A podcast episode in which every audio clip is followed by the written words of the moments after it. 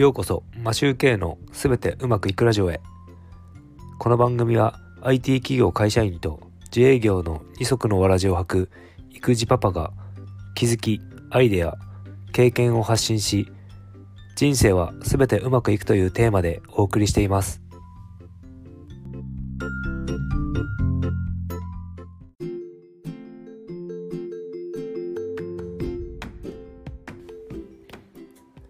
3月13日日曜日です。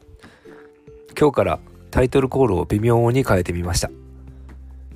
ワーパパという言葉がどうにも馴染まない気がしたので育児パパに変更してみました。しばらくは育児パパで行ってみようと思います。さて今日の本題は思い切ってやってみたことをお話しします。それではよろしくお願いします。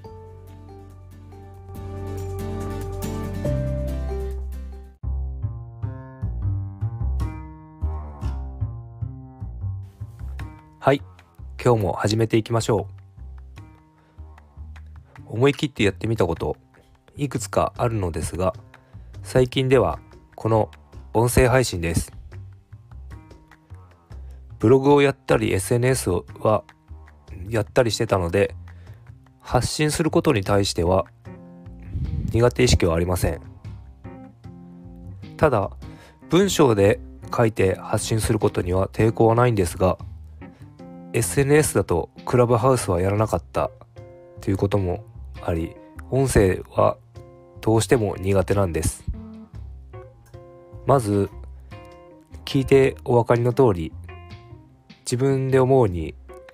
いい声ではないというのがあります。あとは滑舌が悪くてよく噛みます。よくおばあちゃんにあんたはいつもモニョモニョ喋って何言ってるかわからないと言われたことがあります。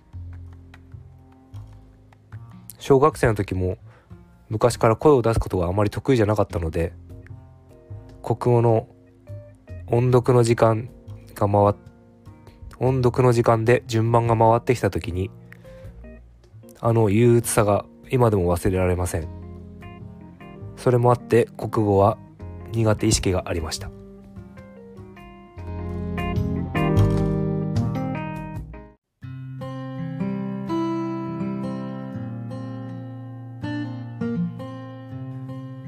音声配信ですが去年からボイシーを聞き始めて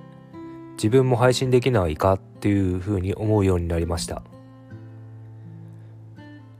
調べてみるとボイシーは審査制で調べた時点でもうすでに2%ぐらいの採用率で100人に2人ぐらいしか1ヶ月に2%ぐらいですね。それぐらいしか採用されてないということが分かったので一旦そこは諦めました。妻と雑談でそんな話をしていたらポッドキャストなら無料でやれるからやってみたらと言われ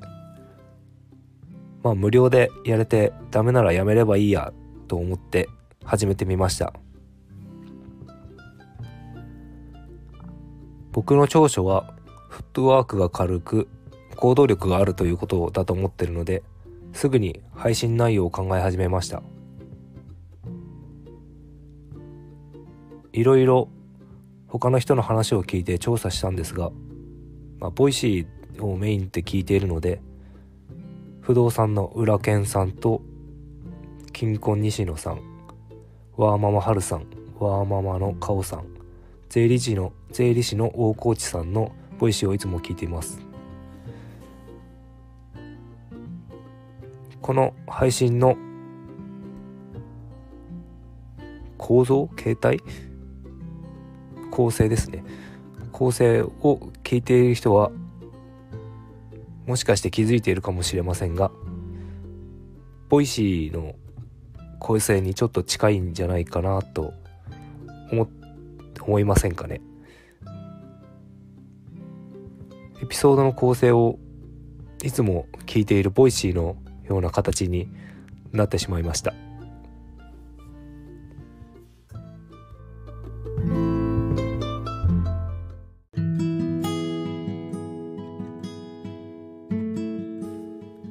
また別の機会にお話ししたいと思っているんですが社会に出てからコンプレックスに感じているのが影響力のなさというのがあります関係のない話に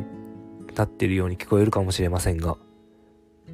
声って影響力に大きく関わるんじゃないかなと思ってます。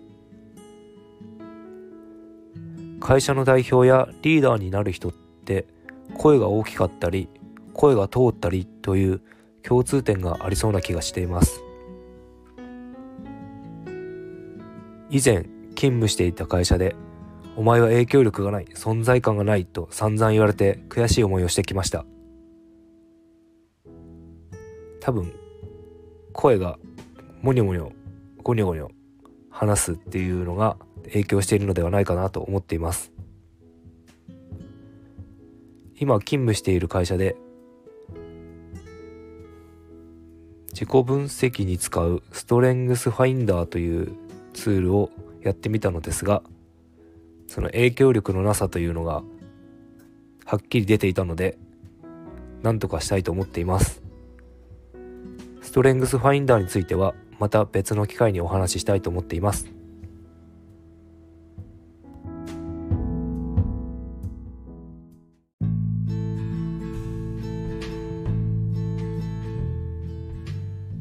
いつも一発撮りをしていてあまりミスがないように噛まないように収録していたのですが今日はよほど変な噛み方をしなければそのままアップロードしてしまおうと思いやってみました。昨日スタイフでブランディングウェブデザイナーのヒカルさんの配信を聞いて気づくことができたのでこれからは完璧主義的な考えはできるだけなくして配信を楽しみたいと思います。思い切ってやってみると人生に何か変化が生まれると思います。